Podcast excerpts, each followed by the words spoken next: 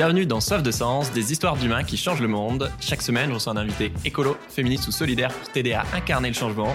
Et aujourd'hui, on accueille mon pote humoriste et désormais paysan, Nicolas Mérieux, pour parler d'humour et de fin du monde. Salut Nico. Salut Pierre, c'est un plaisir de te présenter comme ça. de quoi D'être enfin paysan, tu veux dire? Ouais. on va en parler. Alors, je te présente en, 10 secondes. Ah, il y en a qui t'ont peut-être vu au tout début de la chaîne YouTube euh, avec tes vidéos La Barbe, effectivement. Après 10 ans de vulgarisation humoristique sur l'écologie et la solidarité, euh, notamment sur YouTube. Euh, t'es devenu méga écolo dans ta vie perso, euh, végétarien, zéro déchet, etc. Au bout d'un moment, t'as dit fuck, je me barre de Paris pour aller dans les Landes et cultiver mon potager. Et ensuite, là, tu as franchi encore une étape supérieure en passant ton diplôme d'exploitant agricole. Et après moult de galères, tu viens enfin d'acheter un immense terrain pour créer, tenez-vous bien, le plus grand jardin forêt de France. Ça, c'est moi qui l'ai rajouté pour te mettre. je vais dire, je sais pas si c'est bien de brander comme ça, mais. non, c'était gratuit. Et comme le mec ne dort jamais, tu sors un nouveau spectacle qui s'appelle On sait pas. Alors, on sait pas quoi, monsieur Nicolas Mérieux? Eh ben, finalement, on sait pas si euh, on décide de détruire l'humanité à la fin de ce siècle ou pas. On le dit, les taux se resserrent de plus en plus, mais on a quand même encore une petite marge de manœuvre pour sauver ce qui reste de vivant sur cette planète. Moi, je souhaiterais que l'humanité se dirige dans cette direction-là, mais pour l'instant, on ne sait pas. On ne sait pas si les gens ont envie de changer ou pas. Au fond, je pense que entre mourir ou pas, les gens préfèrent vivre. Mais pour l'instant, dans les actes concrets, au niveau euh, politique, en tout cas, j'ai pas l'impression que ce soit la direction qui soit choisie, quoi. Mais on ne sait pas. voilà, comme ça on est rentré direct dans le vif du sujet, euh, la survie de l'humanité. Et tu me fais trop rire ce que tu dis. Euh. En fait, on sait qu'on détruit la vie sur Terre, mais on, s'en, on en rit. Toi, tu appelles ça euh, du rire pleine conscience. Bah, ouais, en fait, le rire pleine conscience, c'est plus arriver, oui, effectivement, à conscientiser cette destruction du biotope Terre dans le rire. Parce que le rire, parfois, aide à accéder à des niveaux de conscience, en fait, finalement, tu vois. Voilà, je travaille dans une espèce de, de cowork vers chez moi, et il y a une personne, là, vraiment juste avant qu'on commence l'interview, qui a vu mon spectacle le week-end dernier, et qui m'a dit, putain, tu sais que depuis que j'ai vu ton spectacle, ben, je savais des choses, mais j'en avais pas conscience. Et là, depuis, j'y réfléchis tous les jours. Donc tu vois, le rire, ça aide à ça en fait. C'est ça du rire en pleine conscience. Ouais, je pense que tu peux avoir autant de rapports euh, de stats que tu veux. Pour certaines personnes, ça va marcher, pour d'autres pas du tout. Et alors que le le, ouais, les émotions et notamment le rire, bah, ça court-circuite et ça va direct euh, à la carte mère, quoi. Et tu dis, oh merde, en fait. Euh... C'est exactement ça. J'ai plein de potes et ça me fait marrer parce que tu vois, pareil, j'ai une autre copine là qui avait le spectacle ce week-end et qui me dit, euh, tu vois, elle avait un projet euh, de centrale d'achat de produits bio locaux pour travailler avec les restaurateurs. Ça faisait un petit moment qu'elle avait ce projet-là. Ouais. Et elle me dit, en fait, ça faisait deux ans que j'y pensais, mais je le faisais pas. Et là, depuis que j'ai eu ton spectacle, je travaille tous les jours sur ce projet. Tu vois, mais ça met des petits déclics comme ça de gens qui se disent euh, mais oui en fait merde merde il faut qu'on bouge tout de suite en fait c'est bon il a raison. Ah ouais. Ah, on va en parler mais ça met des, des coups de pression euh, négatifs comme positifs. Euh, ouais. J'ai bien kiffé. À l'inverse par contre il y a des enfants qui sont venus me voir. Il t'a dit ouais demain je monte ma centrale d'achat euh, bio. non non mais il y a des enfants qui, qui sont venus voir un spectacle et qui, qui étaient en crise d'angoisse après. Alors là j'ai eu de la chance ou les enfants ont eu de la chance c'est que les parents me connaissaient du coup j'ai pu aller parler aux enfants le lendemain et les rassurer leur expliquer. Ouais, ouais moi j'avoue que j'ai une copine qui m'avait contacté pareil pour, euh, pour son gosse. C'était là. C'est compliqué. Bah, lis, euh, je sais plus comment s'appelle, euh, l'effondrement expliqué aux enfants de Servigne. Et puis. ah, il a écrit un bouquin, l'effondrement expliqué aux enfants? Aux enfants et, et aux grands-parents, je crois. Ouais. Ah, excellent Ah, je l'ai pas. Faudrait que j'achète. Comme je suis un VIP, j'ai eu la chance d'écouter une des premières versions de ton spectacle. Ouais. Et d'entrée, j'ai kiffé. Tu dis, euh, en 2023, euh, les écolos, c'est pas les gens qui font le tri. Euh, on plus le temps pour la pédagogie, les gars. Si j'ai bien fait mon travail, vous sortez dépressif à la fin du spectacle. Et moi, je kiffe parce que euh, bah, t'es corrosif, tu, tu rentres dans l'art. Et c'est vrai, quoi. Enfin, j'allais dire, on n'a pas le time, alors que je parle pas du tout comme ça, mais on n'a pas le temps, quoi. Ben non, mais c'est exactement ça. C'est vrai que ça fait plus de dix ans que je fais de la pédagogie et j'ai pas l'impression qu'il y a grand chose qui change. Donc maintenant, j'ai plus le temps j'ai plus le temps d'être aussi pédagogique qu'avant. Je préfère rentrer dans l'art, comme tu dis, des gens. Tu vois, même au début du spectacle, je demande qui est écolo débutant ou même qui se sent pas écolo, parce qu'il y a plein de gens qui ne se sentent pas écolo, qui viennent me voir en spectacle, et ça, ça me, fait encore plus plaisir quand je vois ces gens-là dans la salle. Et ben, à un moment donné, euh, on leur met un gros coup de pression, et, parfois ça fonctionne. Ils se disent, ah oui, effectivement, effectivement, là, il faudrait que je commence à me boucher le cul, quoi. Mais ça, c'est un truc global que je trouve carrément vrai que les écolos, on est trop gentils. On est ouais trop poli. On est là. Excusez-moi, auriez-vous l'amabilité de ne pas détruire la vie sur Terre, s'il vous plaît? Mais surtout, sentez-vous libre de dire non et de nous la mettre à l'envers, quoi. Il y a aucun souci. Euh. C'est ça. Et tu me fais penser à un autre passage du spectacle où je dis que, tu vois, on nous traite d'écolo extrémistes, alors que franchement, dans le game des extrémistes, on est de loin les plus gentils, tu vois. On se fait pas respecter, quoi, tu vois. ah mais ouais, on fait aucun coup bas. Euh, la violence, effectivement, c'est quand même. Euh, on en fait pas matériel est très limité. Le jour où il y aura des écolos vraiment radicaux extrémistes, enfin, ils sont pas prêts, quoi. Enfin. Non, ça, ça va être violent. Mmh. Parce qu'ils arrivent. Hein. Tu dis aussi, je veux qu'à la fin du spectacle, vous soyez tous éco-anxieux. Je vais pas te mentir, t'as bien réveillé euh, mon éco-anxiété. euh, pour vous partager euh, une ou deux stats, tu partages euh, le pic conventionnel du pétrole sur lequel repose toute notre société, c'était en 2006. Le pic du pétrole non conventionnel, c'est dans deux ans, en 2025. Donc à partir de 2025. 2026, ouais. Ah ouais, ok. Chaque année, on doit se démerder avec moins d'énergie que celle d'avant. Donc ça, ça, c'est moi la stat qui m'a fait le plus bader. Ouais. Euh, voilà. Mais si vous voulez un truc plus euh, cash et direct, en 2030, 40% de la demande en eau mondiale ne sera pas couverte. Exact. J'aime bien comment couverte, ça fait très euh, poli et, et comme langage. ouais, tu, tu, vas mourir de soif, quoi. Enfin, ben ouais, ouais. c'est ça qui est fou, c'est que j'ai l'impression que c'est à des années-lumière de la plupart des gens. Moi, je m'en rends vraiment compte maintenant que je suis dans le milieu agricole, le manque d'eau qu'on a, tu vois je m'apprête, bon, on va certainement en parler plus tard, mais à, planter des, des, milliers d'arbres fruitiers sur ma ferme. et beaucoup de gens s'inquiètent sur comment je vais arroser mes arbres. Après, moi, mm. c'est une façon de faire. Tu vois, je veux justement en utiliser le moins possible, mais en utiliser que les deux premières années de vie de l'arbre et après qu'il se démerde. Et je vais faire une espèce de sélection euh, génétique euh, darwinienne, c'est-à-dire euh, bah, ceux qui ne survivront pas ne sont pas faits pour le réchauffement climatique et tant pis. Je vais pas m'amuser à les garder en état de survie, tu vois. Mm. le but, c'est de garder que les arbres qui seront forts et qui pourront produire dans les prochaines années. Mais tu vois, je, vois mes amis agriculteurs, et puis on le voit avec le problème des méga bassines, tout ça.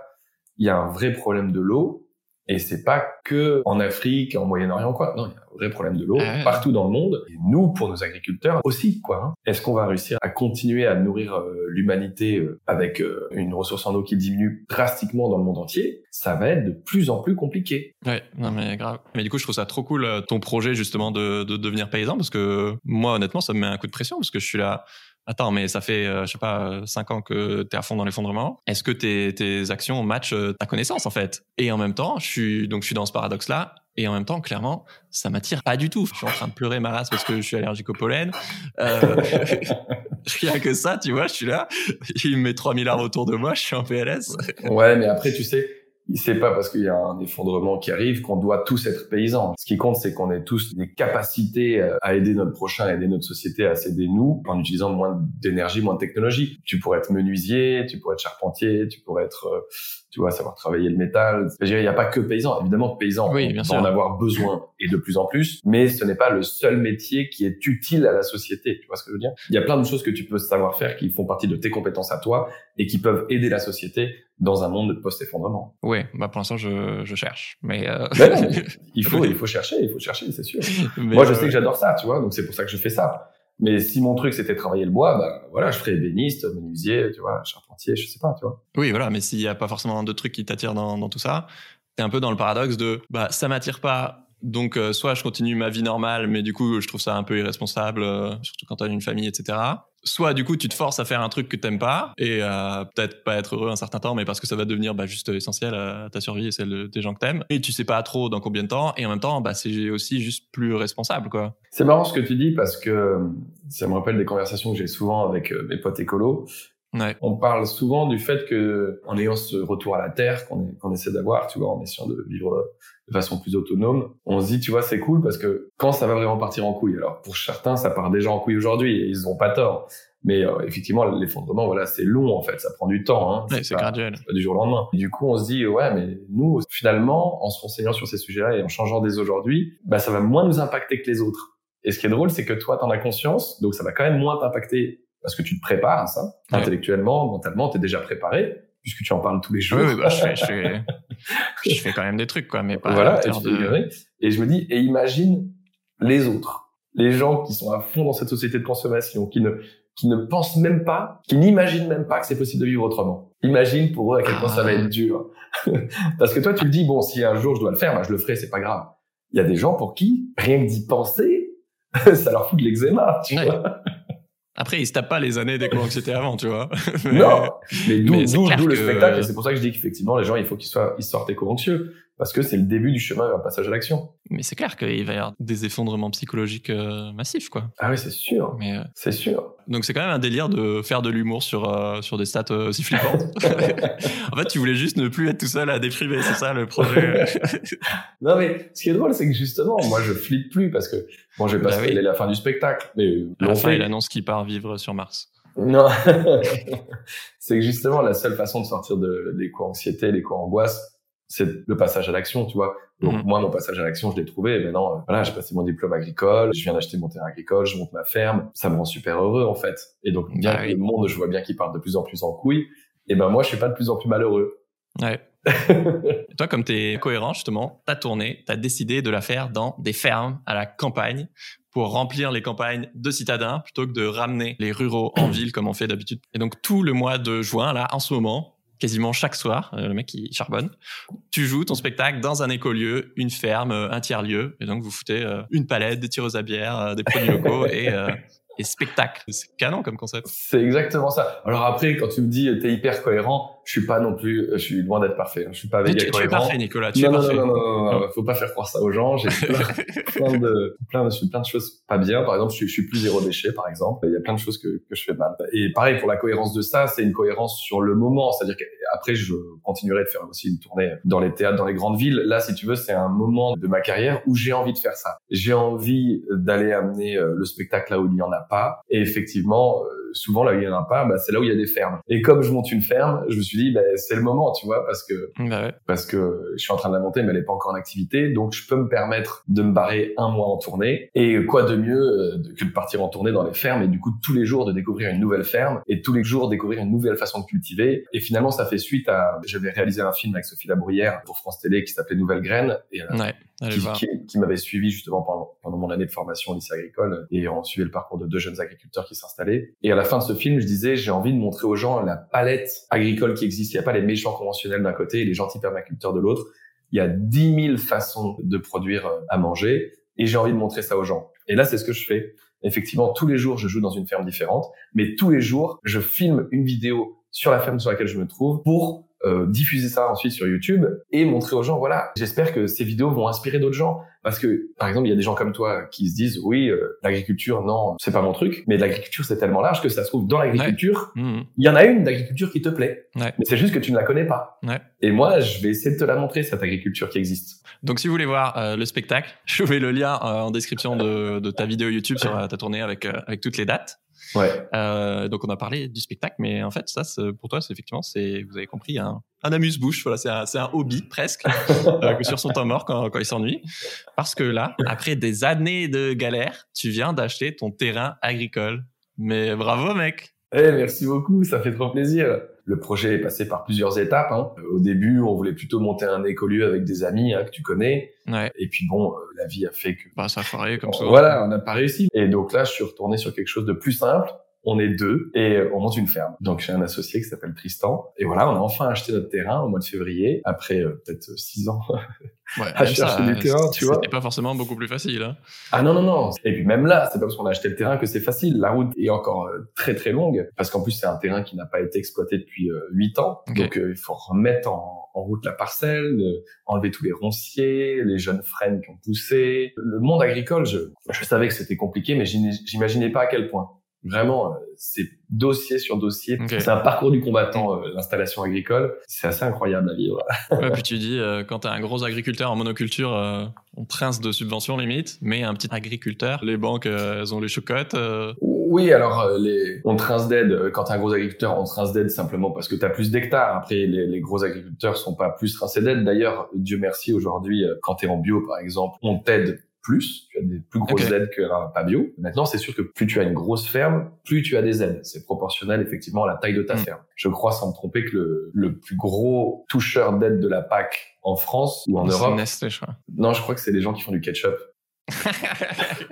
Donc c'est quand même fou quoi. De dire c'est les ketchup industriels euh, qui se rincent d'aide de la PAC alors que effectivement on n'aide pas les, les petits les petits agriculteurs. Enfin on n'aide pas, on aide moins. Mm.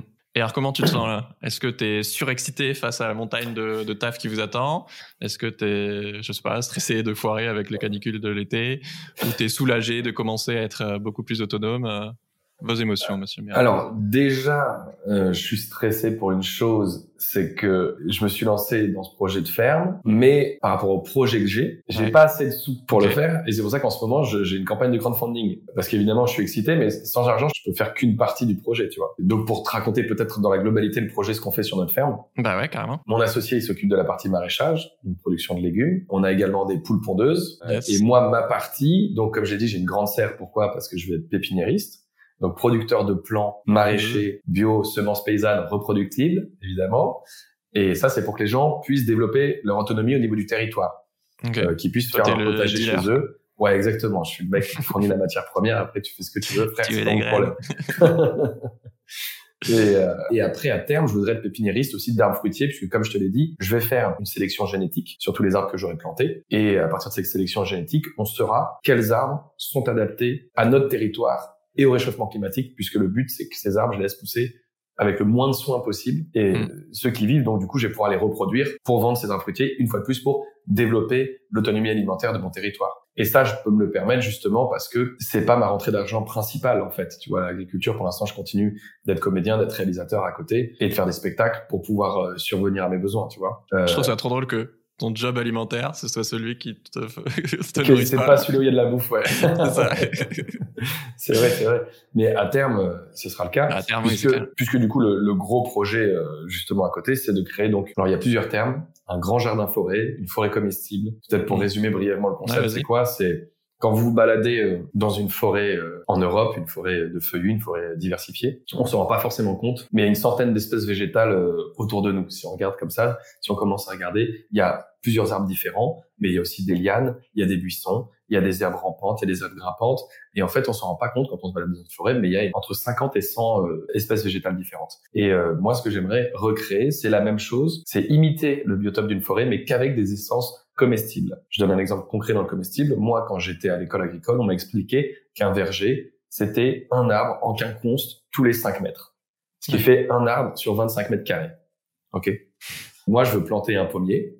Au pied de ce pommier, je plante une vigne et un kiwi qui vont grimper euh, dans le pommier. OK? Au pied de ça, je vais mettre un cassissier et un framboisier qui vont être des buissonnantes qui vont entourer le tronc du pommier et des lianes. Et après, au sol, je mets de la menthe et de la fraise qui sont des couvre-sols qui vont tapisser le sol. Et au final, là, sur un mètre carré, tu auras sept espèces végétales différentes. Ouais. Maintenant, tu le reproduis sur trois hectares et à terme, tu auras l'impression d'être dans une Comme ça. vraie forêt, quoi. Ouais. Alors, pas comme ça, avec beaucoup de travail et, et beaucoup de support financier parce qu'il faut acheter euh, toutes ces plantes. Ouais. Mais à terme, tu auras une vraie jungle où Ouais.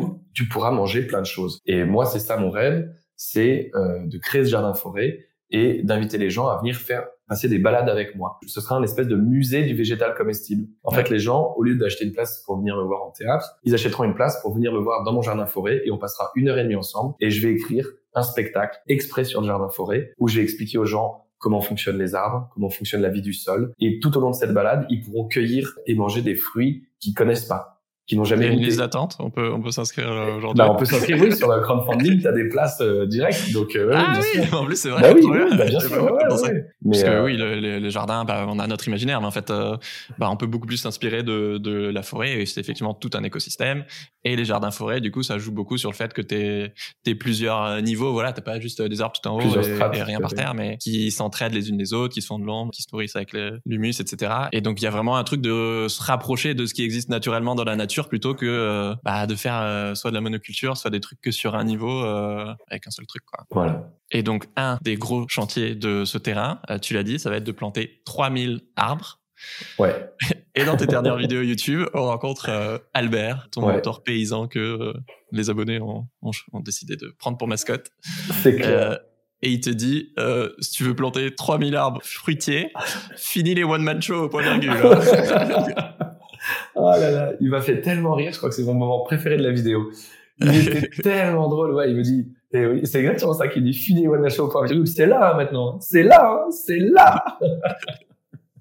Et oui, mais bon, ceci dit, il a pas tort. Hein. C'est vrai que ça va me demander beaucoup, beaucoup de travail. Mais c'est ça aussi qui est cool, c'est que le one man show, ça demande beaucoup de travail au début, d'écriture, de recherche. Et une fois qu'il est écrit, finalement, euh, c'est comme le jardin forêt. Tu galères pendant des années et après c'est censé être euh, exactement le jardin. Mais c'est pour ça que que je fais, euh, tu vois, ce genre d'activité en fait. Hein. Je ça crée des rentes en fait. non mais je suis pas fou, tu vois. J'essaie évidemment que le travail, comme tu le dis, tu l'as dit plusieurs fois depuis le début, je suis un peu un work alcoolique. Je travaille tout le temps en fait. Mais j'essaie d'avoir des projets effectivement euh, qui sont rentables physiquement et financièrement, tu vois. Et le jardin forêt, c'est vrai, il va avoir beaucoup beaucoup de travail les premières années et c'est censé à un moment donné atteindre un plateau, ça s'équilibre euh, de lui-même et, euh, et c'est ce que je vais je vais essayer de faire, tu vois. Alors, si vous voulez donner de la force à ce néo-paysan et ses projets très ambitieux, je vous mets évidemment le lien du crowdfunding en description pour rejoindre l'aventure. Est-ce que toi, tu auras envie de leur dire quelque chose pour qu'il se chauffe à, à lâcher un, un, petit billet? Alors, un petit quelque chose, je sais pas. Déjà, il y a, y a, plein de choses qu'on peut dire. Si tu veux, moi, les jardins forêts, c'est ma passion, donc je pourrais en parler pendant des heures. Mais il faut, il faut bien comprendre que pourquoi c'est important de pousser ce projet. Au-delà d'un rêve personnel, c'est, je pense, quelque chose d'utilité publique, en fait. Et que quand je te dis que je vais faire une sélection génétique, que je vais pouvoir après reproduire les arbres fruitiers de demain pour les gens de mon territoire, eh ben, je peux le faire que si vous m'aidez. C'est-à-dire que tout seul, je peux pas le faire et il y a aucune utilité publique qui le fait. Alors, que c'est ultra important de penser à l'autonomie alimentaire de notre pays et de nos territoires. Et donc là, je le fais. ça bah, à ma connaissance, non. Tu vois, c'est ça qui est fou. Ouais. C'est ça qui est fou. Et donc du coup, euh, ce que je ferai ne sera pas utile que pour moi, et sera utile pour plein d'autres gens en fait. Bah, et, euh, et en plus, on le sait que les jardins forêts, c'est une des meilleures méthodes de production, parce que c'est une des plus autonomes, c'est une des moins gourmandes en eau, c'est une qui stocke le plus de carbone, c'est une qui aide les sols à être plus drainants, c'est elle qui recrée de la biodiversité du fait de, de cet entrevêchement, de cet entrevêchement, de cet entre, comment on dit? Enchevêtrement. Enchevêtrement, merci. du, de, du fait de cet enchevêtrement de, de variétés végétales, ça apporte effectivement beaucoup plus d'insectes, d'oiseaux, puisque justement, tu sais, les insectes, ils aiment un certain type de plantes. Et quand tu fais de la monoculture, tu attires quasiment que les mêmes insectes, tu vois ce que je veux dire? La, la biodiversité attire la biodiversité, tout simplement. Et en plus, c'est vraiment une façon de cultiver qui est rentable financièrement. Euh, pour preuve, il y a des rapports euh, technico-économiques euh, du jardin forêt du Bec et Loin qui sortent chaque année et ils prouvent qu'économiquement, c'est aussi une manière de produire qui est rentable. Donc, je pense très honnêtement que le jardin forêt, c'est l'avenir, que pour l'instant, à ma connaissance, il n'y en a que cinq en France et que il y en a que 5 en... J'avais posé la question. Ouais, ouais. À ma connaissance, il n'y en a que 5 en France. Donc, euh, investir dans ce crowdfunding, c'est un peu investir dans la ferme du futur, en fait. Et il faut bah développer ce genre de modèle. Et c'est qu'en en créant des nouveaux, en montrant qu'il y en a d'autres qui existent, que d'autres gens auront envie de, de, de répéter le modèle. Donc, euh, voilà aidez-moi. ouais, et puis surtout sur chaque territoire, bah il y aura besoin d'avoir cet exemple parce que c'est pas les mêmes espèces qui vont qui vont survivre et s'adapter le et, mieux à chaque. Et alors tu fais bien de le dire parce que le le dernière étape de mon jardin forêt, eh ben j'en recrée un autre ailleurs dans une autre région. Tu vois, comme ça parce que après c'est mon c'est bon c'est ma vision sur le long terme, c'est d'arriver à en faire un chez moi. Ben, si j'ai des fonds, eh ben je vais en créer justement un peu partout et faire ça avec les gens. Euh, localement, tu vois, et leur euh, donner des clés, des forêts comestibles clés en main dans leur région, tu vois, et que mmh. effectivement on démultiplie ce, ce, modèle agricole qui est pour moi le modèle agricole du futur. Quoi.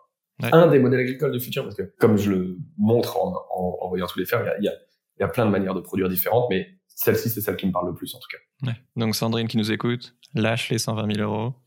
On en a besoin pour sauver l'humanité, ok Sandrine? Euh, oui, c'était n'importe qui, je sais pas. Ah oui C'était pas de... ah oui Je, pensais à personne en particulier. C'était un name dropping, tu vois. Non, non, ah oui, donc tu ah connais, oui, non, non, tu connais une Sandrine qui a 120 000 balles à me filer, putain, c'est incroyable. J'aimerais bien. Si ça se trouve, il y a vraiment une Sandrine qui va surgir. Tu as Sandrine du 06 qui... bon, je sais pas si c'est encore euh, top secret, mais tu as encore un autre projet dans les cartons est-ce qu'on peut en parler? Un podcast pour qu'un max de gens deviennent paysans? Grave. C'est un petit peu la suite des, des, des, tournées de ferme en fait. Si tu veux, effectivement, là, je vais filmer un maximum de fermes là, pendant, pendant ma tournée pour montrer différents modèles agricoles. Ça, je pense déjà une première source d'inspiration pour les gens euh, qui veulent devenir euh, paysannes, paysans. Et ensuite, effectivement, la suite, c'est d'interviewer tous les néo-paysans pour donner une espèce de, de, de, de force, tu vois, qu'on, qu'on se rallie pour dire, les gars, vous n'êtes pas tout seuls, voici toutes les étapes, comment ça marche, pourquoi on le fait? Et je pense d'entendre plein de témoignages, ça peut d'une part donner envie à ceux qui n'osent pas passer le pas, et d'autre part connecter les gens qui ont passé le pas mais qui se sentent seuls. Mm. Parce que faut pas se mentir, l'agriculture c'est dur. Mm. C'est solitaire. Et c'est très solitaire, et c'est pour ça qu'avec Tristan, on a fait le choix de s'associer. C'est que Tristan, s'il veut partir une semaine en vacances avec sa famille, eh ben moi, je peux être maraîcher pendant une semaine et m'occuper de sa partie agricole. Si hmm. moi, par exemple, je suis obligé de partir en tournée, alors je partirai pas en tournée sur un mois comme je l'ai fait, maintenant ce sera plus possible. Tristan mais, euh, mais oui, c'est clair. Mais tu vois, si j'ai besoin qu'il arrose mes plants, eh ben il peut le faire à ma place, tu vois, dans, dans la région dans laquelle je me trouve tous les maraîchers ils se connaissent un peu, tu vois, et ils peuvent s'entraider ce truc. Et c'est ce que ce dont je me suis aperçu quand on a fait le film avec Sophie, c'est qu'il y a encore trop de gens, des paysans, qui n'osent pas parler entre eux de leurs problèmes. Et euh, ah, encore plus quand t'es néo-citadin et que d'un côté tu peux être un peu naïf et arriver la fleur au fusil, Exactement. et de l'autre côté, euh, bah on te regarde un peu avec jugement parce que t'es le mec qui débarque. Euh, T'imagines même pas à quel point c'est vrai ce que tu dis. Ouais. Tout à Mais fait du coup, ouais, je trouve ça hyper intéressant de, ouais, comment est-ce qu'on aide justement un max de citadins à se lancer? Parce que, bah, déjà, on va vraiment, vraiment en avoir besoin. De plus en plus de, ouais, de micro-fermes à taille humaine. Euh, Exactement. Sans, sans, sans fossiles ou presque. Euh, bah, parce que bouffer, ça va vite euh, redevenir une priorité et on a besoin de gens qui débarquent pas euh, voilà comme des petites fleurs de ça va être hyper facile et qui tombent en dépression en deux secondes. Et en même temps de l'autre côté on a aussi besoin bah, que les, les, paysans locaux bah, ils partagent euh, leur savoir-faire ils donnent un coup de pouce ils, ils, leur disent là où ils font de la merde ou, euh, ou au contraire je sais rien qu'ils leur filent un ou deux plans ou... c'est ça c'est exactement ça. Mais ce qui est mirant c'est qu'il y a quand même une vraie entraide dans le monde paysan tu vois. Ouais. malgré tout. Si on sait la demander, ils sont là. Moi, je vois par exemple, j'ai un voisin qui fait du maïs conventionnel et ben il m'a proposé lui-même, il m'a dit mais si tu as besoin d'un coup de main avec mon tracteur pour que je te broie des trucs, si je peux venir t'aider, je le fais, tu vois. Et j'ai trouvé ça génial, tu vois. Parce qu'il pourrait dire ouais, euh, le petit bobo bio euh, qui va faire son truc. Non, non, non, il s'est dit ok, le mec a le courage de se lancer. Si je peux l'aider, je le ferai, tu vois. Et je trouve ça super cool. Ouais, tu vois. Ouais, j'ai l'impression qu'il y a moins cette dualité euh, conventionnelle bio au sur le terrain que exactement, exactement. Finalement, c'est le grand public qui fait euh, la scission entre les deux mondes, alors que dans le monde paysan, elle existe quasiment pas cette scission. Vraiment, les, les, les gens. Euh, en fait, c'est bizarre parce que je me contredis un peu parce que j'ai l'impression qu'ils parlent pas de leurs problèmes, mais par contre, ils s'entraident vraiment. Bah après, il faut franchir le, le side. Ok, est-ce que je peux te faire confiance et euh, ce que je comprends aussi, quoi. C'est ça. Nico, est-ce que c'est trop tard pour protéger la vie sur Terre? C'est jamais trop tard. il sera jamais trop tard il sera jamais trop tard, jamais. Les gens ne se rendent pas compte à quel point le vivant a une force de résilience. On la sous-estime complètement. Le vivant, quand tu lui laisses la chance de s'exprimer, il explose. Il explose, littéralement. Et moi, ça, j'en veux pour preuve quand, quand je déménageais, euh, quand j'ai quitté Paris a six ans et que j'ai commencé à faire mon jardin. Mon jardin, c'était que du sable. J'avais que du sable, hein. du sable sans rien. Il y avait pas de matière organique, il y avait rien, que du sable. Alors, j'habite plus dans la maison dans laquelle j'habitais euh, à l'époque, mais juste avant que je quitte, il y avait que de la verdure de partout. Il y avait plus de sable, tu voyais plus le sable, il y avait des insectes de partout, il y avait des milliers de plantes. C'est juste que je lui ai donné à manger à mon sol et j'ai laissé la vie s'exprimer et elle explose quoi. Quand tu lui donnes un, milieu favorable, ça pète dans tous les sens. Et on, l'a bien vu pendant la période Covid. On l'a vu, la biodiversité, elle a repris sa place pendant la période Covid. Ouais. Donc non, il sera jamais trop tard. Jamais, jamais. Du moment que on est vivant, du moment qu'il y a de la vie, il est pas trop tard. Alors oui, il y a de moins en moins de vie, mais comme la vie explose encore plus vite qu'on ne la tue, moi, je suis optimiste là-dessus. je suis optimiste en, tout en étant réaliste. C'est-à-dire, je suis optimiste en te bougeant dans le sens si, on, voilà, si on veut se bouger le cul, on peut. Évidemment, euh, ça, comme je dis dans le spectacle, est-ce qu'on va le faire? Oui, faut pas que ce soit un prétexte à faire. On sait ah, pas. Bah, T'inquiète, c'est bon. Euh... Non, non, non, voilà. Non, non, en ça. fait, on est plus dans la merde que ce que tu crois a priori. Voilà, voilà. c'est, on est beaucoup plus dans la, on est beaucoup plus proche de la fin que de la Renaissance. Mais après la, la, fin, il y aura une renaissance. Mais bien sûr qu'il n'est jamais trop tard et qu'il faut se battre pour chaque euh, dixième de, de degré du réchauffement climatique, mm. pour euh, pour chaque espèce qui peut disparaître. Il faut se battre euh, pour tout ça, tu vois. Mais ça, je trouve ça hyper intéressant comme argument de. Bon, on a souvent une vision très binaire, mais de ouais revenir à la source de j'allais dire en mode euh, Vandana Shiva que tu surkiffes quoi mais de bah, la, la, graine quoi. Est-ce que ouais il y a des graines qui poussent dans le désert il y a des graines qui poussent euh, dans des milieux euh, extrêmes euh, je sais pas au sommet de l'Everest. Alors c'est clairement pas sur Soif de Sens qu'on va vous dire que tout va bien voilà je pense que vous avez suffisamment écouté de podcasts pour savoir que le GIEC et compagnie c'est plutôt plus la merde que ce que croient la plupart des gens. Mais bah c'est ce que tu dis dans le spectacle aussi quoi. La vie elle est belle elle mérite d'être sauvée et, et on a besoin de ouais, de, de continuer ou de réapprendre à, à, à s'émerveiller. Quoi. Exactement. Il suffit de planter une graine, comme tu dis, pour voir à quel point la vie est belle, elle est bien faite. quoi. Vraiment, planter n'importe quoi, voyez ça pousser, moi je trouve ça vraiment... La, la vie c'est trop beau je suis juste sensible. bah, c'est un argument qui, qui parle à beaucoup de gens et je pense que quand on parle d'écologie, on, devient des comptables, comme dit Cyril Dion, d'équivalent de, CO2 et de, de, kilogrammes et de courbes et de stats et, et c'est froid et c'est chiant et, bien sûr que c'est indispensable d'avoir une fondation scientifique, quoi. Mais il y a un moment, mmh. euh, tu as aussi besoin de, de toucher le, le cœur des gens et, un jardin forêt c'est pas mal pour toucher le même pas le cœur le ventre des gens. Ça c'est aussi un très bon moyen de convaincre les gens euh, la bouffe et l'alimentation. Bah j'espère ouais en vrai, il y a, il y a cinq ans, tu as été le premier gros youtubeur écolo à, à venir sur ma chaîne et euh, je t'en suis méga reconnaissant. Ça m'a vraiment aidé euh, et ton parcours est plein de sens justement. Donc je voulais te dire un, un gros merci, Nico. Bah écoute, c'est adorable. Merci à toi et puis bravo pour tout ce que tu fais. Euh, je trouve ça incroyable maintenant. maintenant, tout le monde te connaît. Hein. Dans le game, le podcast Soif de Sens est, est, très reconnu maintenant. Attention. Hein. Ah, Attention, hein. Euh, merci.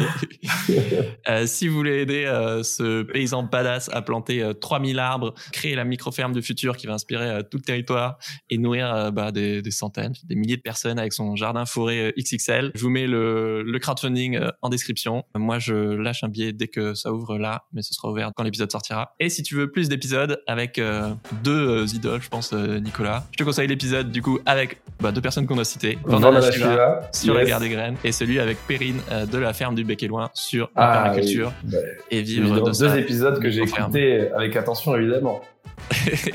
ciao Nico, ciao tout le monde. Salut, salut, salut, merci beaucoup, ciao.